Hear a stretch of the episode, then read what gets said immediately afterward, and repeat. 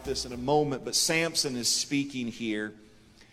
And it says, And Samson said to them, Out of the eater came something to eat. And out of the strong came something sweet. Out of the eater came something to eat, and out of the strong came something sweet. And in three days they could not solve the riddle. And, and from this, I, I want to share something with you that is so near and dear to my heart. In fact, I don't, I don't say this lightly. I, have come today with, with a, a word that I think that God is really trying to communicate to someone or to a group of someone's here today. I, have been, my family and I, we've been through a really difficult season, and, and the Lord has been just really laying some things in my heart that I pray helps you experience a turnaround here today. And I want to talk to you for just a few moments on the subject the fight for joy the fight for joy. Now, how many of you have ever heard a preacher say, I'm drawing to a close? You ever, you ever hear that? Well, I was born and raised in a pastor's home. I've been in and around church all of my life, and I've heard that said countless times. I'm drawing to a close. And I, and I, I finally figured out what that means. When a preacher says, I'm drawing to a close, it means three things. It means, number one, it, it's a call to, to really pay attention to what they're getting ready to say. That's the point in time when you put Facebook away and you set down Instagram and you really lean in to what's being said because there's going to be some really powerful stuff that's always shared right after I'm drawing to a close. Secondly, when a pastor says, I'm drawing to a close, it means that's the point in time to really kind of come alive and get involved and participate. Maybe get a little noisy. Say things like, Amen, that's good, wow, preach it, white boy. Whatever it is whatever it is that just comes up out of you, the pastor's looking for some looking for some response. And then the third thing that I determine it means when they say I'm drawing to a close that they've got about 30 minutes left to preach. So that's why here at the very beginning of my message, I just want to say I'm drawing to a close. Because I'd like for you to really pay attention and to get a little noisy, and I've got about 30 minutes left to deliver.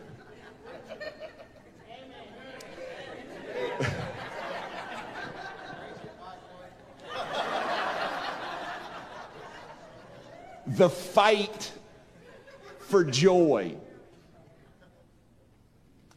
There, there is this strong directive given by our great God that reverberates throughout both the Old and the New Testaments.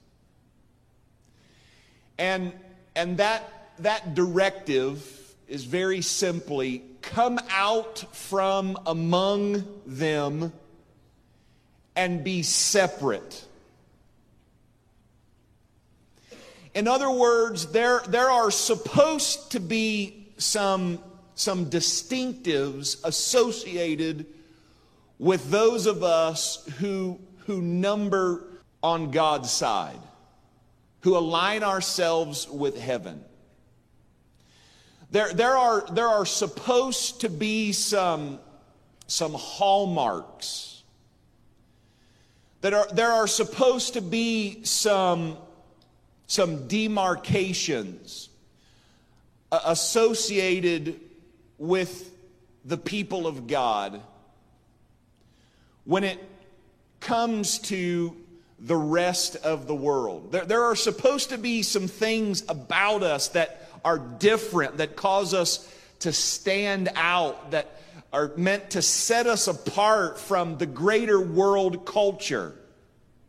from greater society, from the world system, from the way our neighbors conduct themselves, the way that those in our community, community the way that they, they operate and the way that they function. There are supposed to be some things that are different about us. And it does not, it does not require one to be a, a Bible scholar to see that one of those main distinctions, one of those most important distinctives that set us apart, again, in both the Old and the New Testaments, is that we are supposed to be a people of joy. We are supposed to be filled with joy. Our lives marked by joy.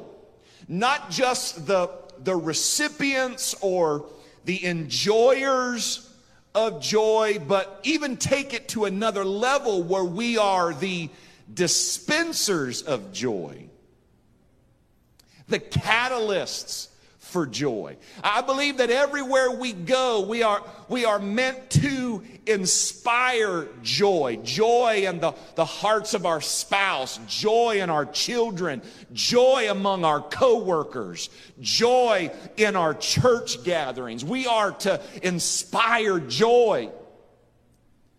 Joy is meant to be found wherever God's people are found. In fact, I will say this I believe that Christians are supposed to be the happiest people on the planet. I believe that Christians should be the most joy filled people on the earth. I think Christians should be the nicest and the most fun people to be around. Listen, even when spirituality and and having a divine connection was saddled with, with legalism and following 613 rules to produce, to self produce some level of righteousness some acceptability in the eyes of God, even when it was, when the responsibility rested on us to, to come close to God and to bridge the, the gap of separation.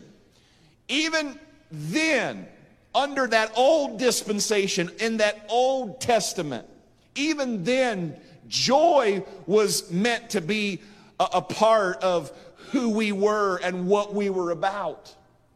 The prophet Isaiah in Isaiah chapter number 12 and verse number 3 said this He said, With joy, with joy will you draw water from the wells of salvation. Again, his audience at that time were people that were slaving away, working away to put a smile on God's face never ever wondering if they were good enough, never ever wondering if they were acceptable enough. People that would wake up every morning, go to bed every night wondering if they if they dotted every I and crossed every T. What what pressure, what stress, but even then joy was meant to be a hallmark of their existence. With joy will you draw water from the wells of salvation. And then, of course, as we step into the new dispensation, when we, when we step into the New Testament, Jesus has come and he's the Lamb of God who takes away the sin of the, the world. And, and through faith, through faith in Jesus, we are made righteous. The pressure now is off of us. We're not slaving away to try to put a smile on God's face because of what Jesus did on the cross and our faith in that finished work of Calvary, we can all sit here today relaxed and comfortable. A huge load's been taken off our shoulders because he's done it all. He did it he did it all. He paid the price and we're reaping the benefit. That in and of itself should produce joy in our hearts and lives. But now in, in, in this new dispensation, in this time of the new covenant, if, if joy was meant to be a hallmark then, it, it certainly is now. And, and that's why the Apostle Paul in Philippians chapter 4 and verse number 4 calls us to joy. He says, Rejoice in the Lord always. Again, I will say, Rejoice. Rejoice. And then he goes and references and emphasizes it again. If, if you didn't get the picture the first time, guys, let me tell you again. Rejoice. Put a little joy in your heart. Have a little joy in your life. Paul makes this great emphasis on joy. And perhaps the reason for it is because he saw what I see playing out quite often in, in, in the church and amongst God's people. Maybe he saw what, what, what I see playing out even in my own life and what, what my family and I have been dealing with. And that is very simply we gather together and we sit in sacred spaces. And together we sing happy songs. And we clap our hands along to a happy beat. And we are worshiping a happy God. But we are anything but happy. We've mastered the ability to paint a smile on our face and say the right things and give the impression as though we are people of joy. But if we could pull back the cover deep down inside, we're not experiencing joy unspeakable and full of glory. There is not a fountain of joy that is bubbling up on the inside of us. And this has been my story.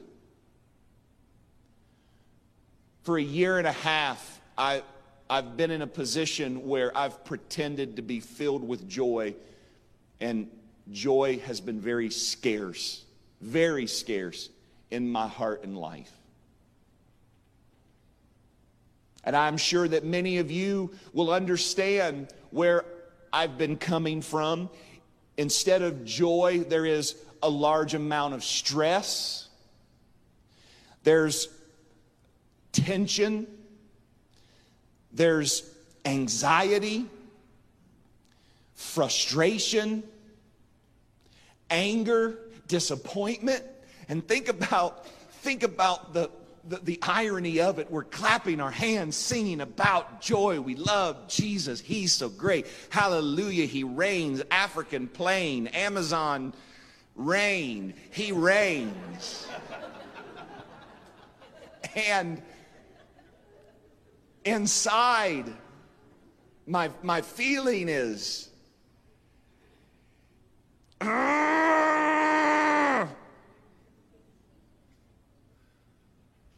I want to be able to, on the inside, be able to sing that song from the Lego movie. That happy song. Everything is awesome. Everything is awesome. But I, I don't feel that way.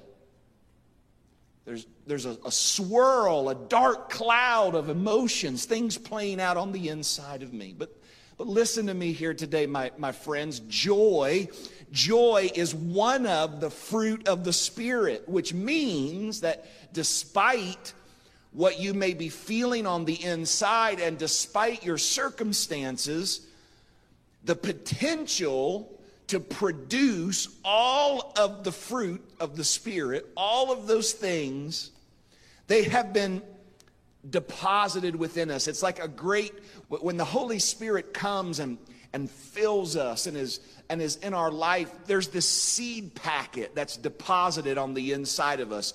And, and the, the potential to produce all the fruit are there in that seed packet. And, and here's the thing as we begin to walk out our faith and live out our lives for Jesus, these fruit, and today specifically the fruit of joy, they can be produced.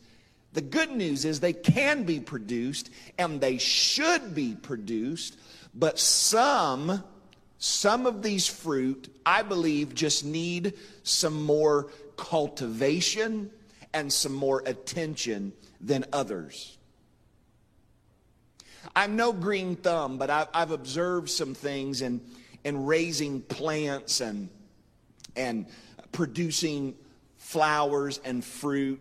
When I, was, when I was a boy growing up in Marietta, Ohio, we lived on County House Lane, and, and my mom planted one year marigolds out in front of our house. And, and I'm not sure, honestly, why she, she chose to plant marigolds because they're kind of ugly and they smell bad.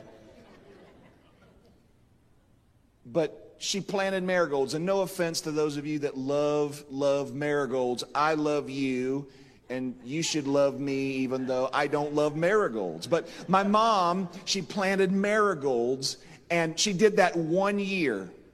And she never planted another marigold seed again, but because of the, the nature of that flower, of the abundance of seeds that it produces, and its, and its ability to kind of just spring up over and over and over again, every year marigolds would bloom in front of my parents' house. It was like so easy. And, and maybe that's why my mom did it. She wanted to not have the hassle of ever having to do anything in the garden again. So, bam, marigolds. Now we've got marigolds for 25 years. Thank you, Jesus. It was so easy. They were there. They were, they were enjoyed by maybe one or two people in the neighborhood.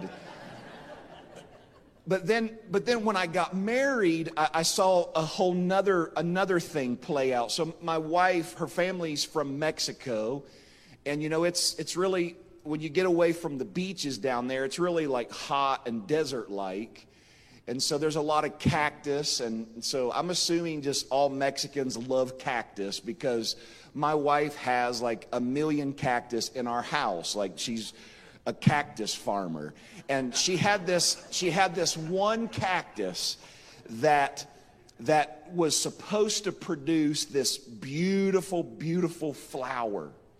And so my wife worked this cactus for years. I mean, for years. She had that thing and it was like in a place of prominence in the kitchen like where the where the sunlight came through the window in the perfect spot she would position that cactus there and she nurtured it babied it anytime we would move practically would bring it with us on vacation like she was sold out to seeing this cactus produce this gorgeous, gorgeous flower. And listen, no joke, for years she tried to get that fruit, that flower to produce, and it never did. And she got to the point where she was really frustrated and she was getting ready to just be done with the cactus altogether. And of course i was secretly thrilled about that. But she was she was almost done with the cactus for good. And then one day after years of work and cultivation and focus and intention guess what? The cactus produced the most beautiful flower gorgeous flower and, and, she was so happy. And, and, and I was hugging her and kissing her and said, Baby, I've, I've, I've been praying for this for you all this time. I, I, I've been with you on this. Like, let's celebrate this moment. How does this make you feel? Do you want to kiss some more? I mean, this is great. Like, I'm excited too. Let's let's kiss. Yeah, let's celebrate. But the cactus produced the flower. And listen, one could argue, based on the Apostle Paul's doubly emphasized admonition, that joy is one such fruit. that joy, at least in my life, joy is more like my wife's cactus than it is my mom's marigolds. So I submit to you here today, those of you that number yourself amongst God's people, that consider yourself to be people of the name of Jesus, those of you that consider yourselves to be a part of heaven's army, those of you that are saved, however we want to self identify, I submit to you that because that joy is such a profound hallmark because it is such a unique distinctive that we must fight for joy. We must fight for it. The psalmist David in Psalm chapter 51 and verse number 12 prays this Restore to me the joy of your salvation. Restore to me the joy. Restore to me joy. And the Apostle Paul said twice, Rejoice. Here's the thing as I started thinking about restore joy and rejoice, you can't re anything unless you had it to begin with.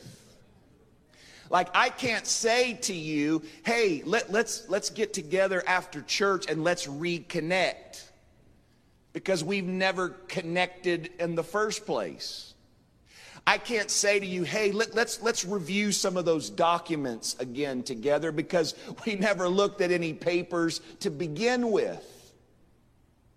So, restoring joy, rejoicing, is really always about, hear me and don't miss this, is about returning and revisiting a site of victory, a place of mercy and grace, a memory of provision and blessing. That if we're going to have joy, if we're going to restore the joy and rejoice, we've got to adopt and, and develop the habit of returning and going back to places in our life where God was good to us, where God was generous with us, where God fought for us, where God displayed his extravagant grace. We've got to revisit revisit that. We've got to revisit that. And, and that is exactly what Samson does in Judges chapter number 14. Samson is busy doing the work of God. If you read the story of Judges 14, Samson wasn't always off base. He wasn't always corrupt. There, there was, a, there, there was a, a, a, sincerity that marked his life and ministry in the beginning. And he was all about God and doing God's work and doing God's will and was pursuing that. And as he's going to, to carry out this divine mission, this, this unfolding sense of purpose, in his life, the Bible says that there's a lion that comes against him, the lion at Timnath, and it's a young lion, so it's it's got a lot of strength, it's got sharp teeth, it's at the peak of its health, at the peak of its game. It attacks Samson, and Samson defeats it with his bare hands. So talk about a victory, the help with the help of God, Samson destroys the lion. So what a victory. What what an absolutely massive miracle. And then he goes on, continues on and, and, and does what God wants him to do. And then as again he's pursuing the work of God and, and living out the purposes of God, he comes back by where God was on him so mightily, he returns to Timnath and there he finds in the carcass of the lion some honey. And that honey, when Samson reaches in and grabs the honey and begins to feed off of it, begins, begins to enjoy it, that honey on Samson's own account, we, we read it as our text in the beginning, gave him strength. It was the honey that gave him strength. It was the honey that enabled him to continue. It was the, it was the honey that allowed him to have another victory tomorrow. Now listen, Nehemiah chapter 8 and verse number 10 tells us that it is the joy of the Lord that is our strength. And so, what I've come today to tell those of you that are like me and that are struggling with enjoying the joy of the Lord in our life, hear me today. There is always, for those of you that do not feel very joyful, for those of you that are dealing with anxiety and tension and stress and anger, there is always honey to be found, and there is always fresh joy when we go back to time times and places where God showed himself strong, merciful, and generous on our behalf. We've got to go down memory lane. And if we have to go all the way back the night that we came forward and surrendered our life to Jesus and realized that all of our sins had been washed away and there was no guilt any longer and we now had a future with hope. We've got to go back to the day that our marriage was on, was on the rocks and almost in divorce court, but with the help of a Rutland driven conference and the help of the Holy Spirit Spirit, the marriage turned around. We got to go back to that. We got to go back to those moments when we were so sick that we could barely move, and the doctor gave us a, a, dreadful diagnosis, but God stepped in and healed us and turned us around. We've got to go back to those moments and feed from that honey.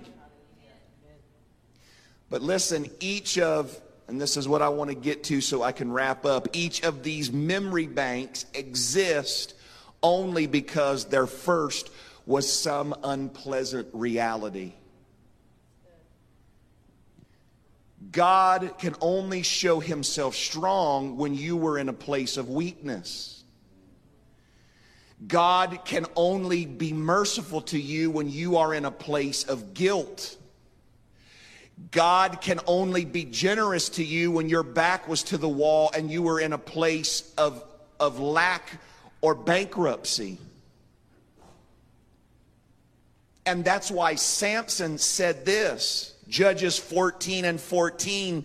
And he said to them, Out of the eater came something to eat, and out of the strong came something sweet. And in three days, they could not solve the riddle. I, I rushed to kind of mock them and make fun of them. If you're familiar with this passage, who couldn't figure this out in three days? But here's the reality of the matter this remains a riddle for the majority of us. To this day, we still can't wrap our brain around the fact that strength and struggle, joy and jostling coexist. We erroneously believe that joy is an absence of the struggle. And if I can just get hardship and trial free, then I'll be happy. If I could just get through this really emotional season right now, then I'm going to feel better. I'm going to be able to get some rest. If I can just kind of get some things worked out, then I'll be able to serve more. I'll be able to get more in, involved. If, if I can just get some of these, these heavy distractions worked through, then, then I, I, I'll take my, my walk with Jesus to another level. But it takes an eater it takes a lion in your life. It takes those struggles and hardships to have something to eat. And it takes something strong. It takes something brutal, something, some, some measure of betrayal, some, some level of disappointment to have sweet. You cannot have one without the other. Today, I, I, I called this the fight for joy. Ironically, really, I, I call it the fight for joy, but this fight is certainly one of unconventional means. It, it, is not a, it is not a fight to strive. It is not a fight to continue in unceasing works because that's what we're doing right now and it's not working. We're pacing the floor. We're, we're, we're, listening to, to positive thinking podcasts. We're trying to read books. We're trying to move the pieces around of the things happening in our life. We're, we're, we're feeling the pressure like it's all on us, and that's not working. So, th- this fight is not one of striving and effort, it is a fight of surrender in Judges 14, Samson fighting the lion, this was not an exercise in his own superiority. This was not an opportunity for him to kind of take off his shirt for the paparazzi that were nearby and, and show off his strength. Maybe flex those triceps and jiggle those pecs so everyone can see just how amazing he really is. No, this this fight with the lion, this struggle, it was, it was about it was about none of those things. It wasn't trying to show how smart he was, how resourceful, how powerful, how anointed, any of that. It was, listen to me, my friends, it was a fight to remain submitted to the will of God.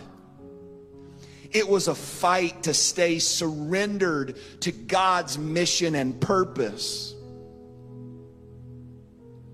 And so, the last big idea I want to leave with you here today is simply the amount of your joy is related to the depth of your surrender. The amount of your joy is related to the depth of your surrender. The great author and Christian apologeticist C.S. Lewis, do you know that at one time in his life before he became a Christian, C.S. Lewis defined himself by unyielding despair. C.S. Lewis was a very depressed, miserable, unhappy, anxious, stressed out person. Yes, I'm talking about the same C.S. Lewis who wrote the Chronicles of Narnia the same C.S. Lewis who penned the Screwtape letters, the same C.S. Lewis who has influenced modern Christianity in a profound manner. At one point in time, he, he did not have joy, he did not know joy, he did not operate in joy. But of his own admission, he decides to reluctantly surrender to reluctantly let go to this idea that there is a God and that this God has a plan for my life and this God died for me and this God wants me to to make my life matter. This God wants me to discover my purpose. This God wants me to make a difference. He began to surrender and it was so great what began to happen that he wrote a book called, are you ready for this? Surprised by Joy. Surprised by Joy. The same C.S. Lewis who was suicidal in a dark place, withdrawn, writes a book, Surprised by Joy, after what began to unfold after he surrendered. I want you to think about Think about times in your life when you have moments of joy. I would say that it's usually when you are enjoying a moment free of responsibility or demands. So for me, that's on a cruise ship. You moms, that's when the kids are off of summer break and back in school. That's when maybe all of us are on vacation at Disneyland. It's we're in an environment where we are free of responsibility and demands. That's what I love about a cruise. I don't even have to think about where I want to go to eat, what kind of entertainment I want to do. It's just all right there. I just got to shuffle myself down to what is available. No responsibility, no demands. And that's really what surrender looks like. Surrender, for those of you that are afraid or intimidated by this concept, surrender is just constantly reminding yourself that God is responsible, God is in charge, God is the source, God has the final word. We need to just let God be God. Because when we seize control and when we feel like everything depends on us, and that we have to make something happen, that is when that crushing weight of supreme leadership comes off of God and it starts pressing down on us and it squeezes every drop, every tiny drop of joy that is on the inside of us. So I've come today, Restoration Church, to challenge you and to remind you to fight for joy. Fight to stay surrendered to the purposes of God on your life.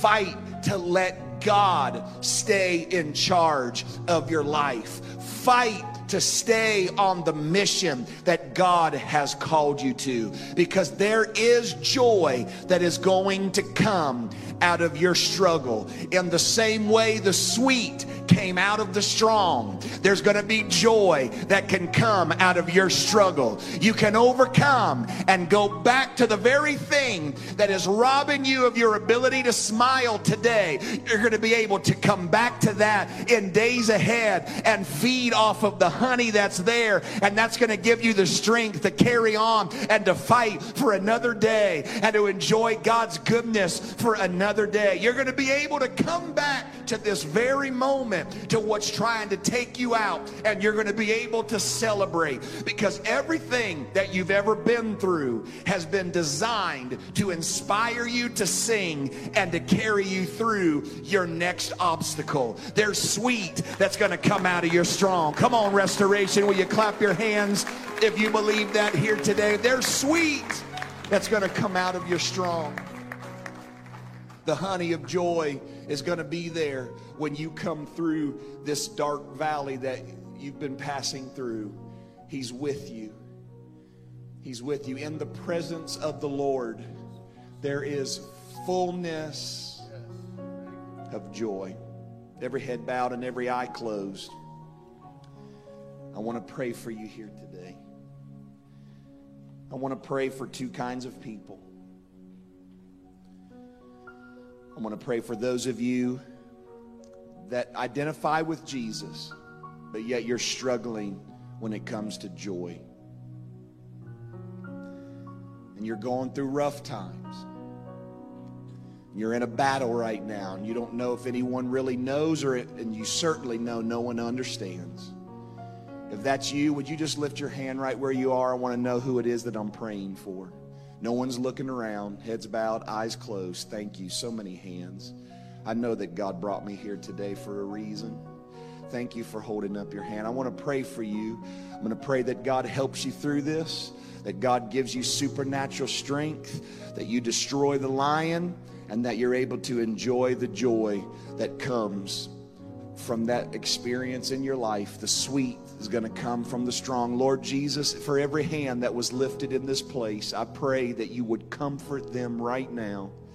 Some of us in a battle just need to be reminded that you are with us and that you don't that you don't overlook us and, I, and that you're going to surround us.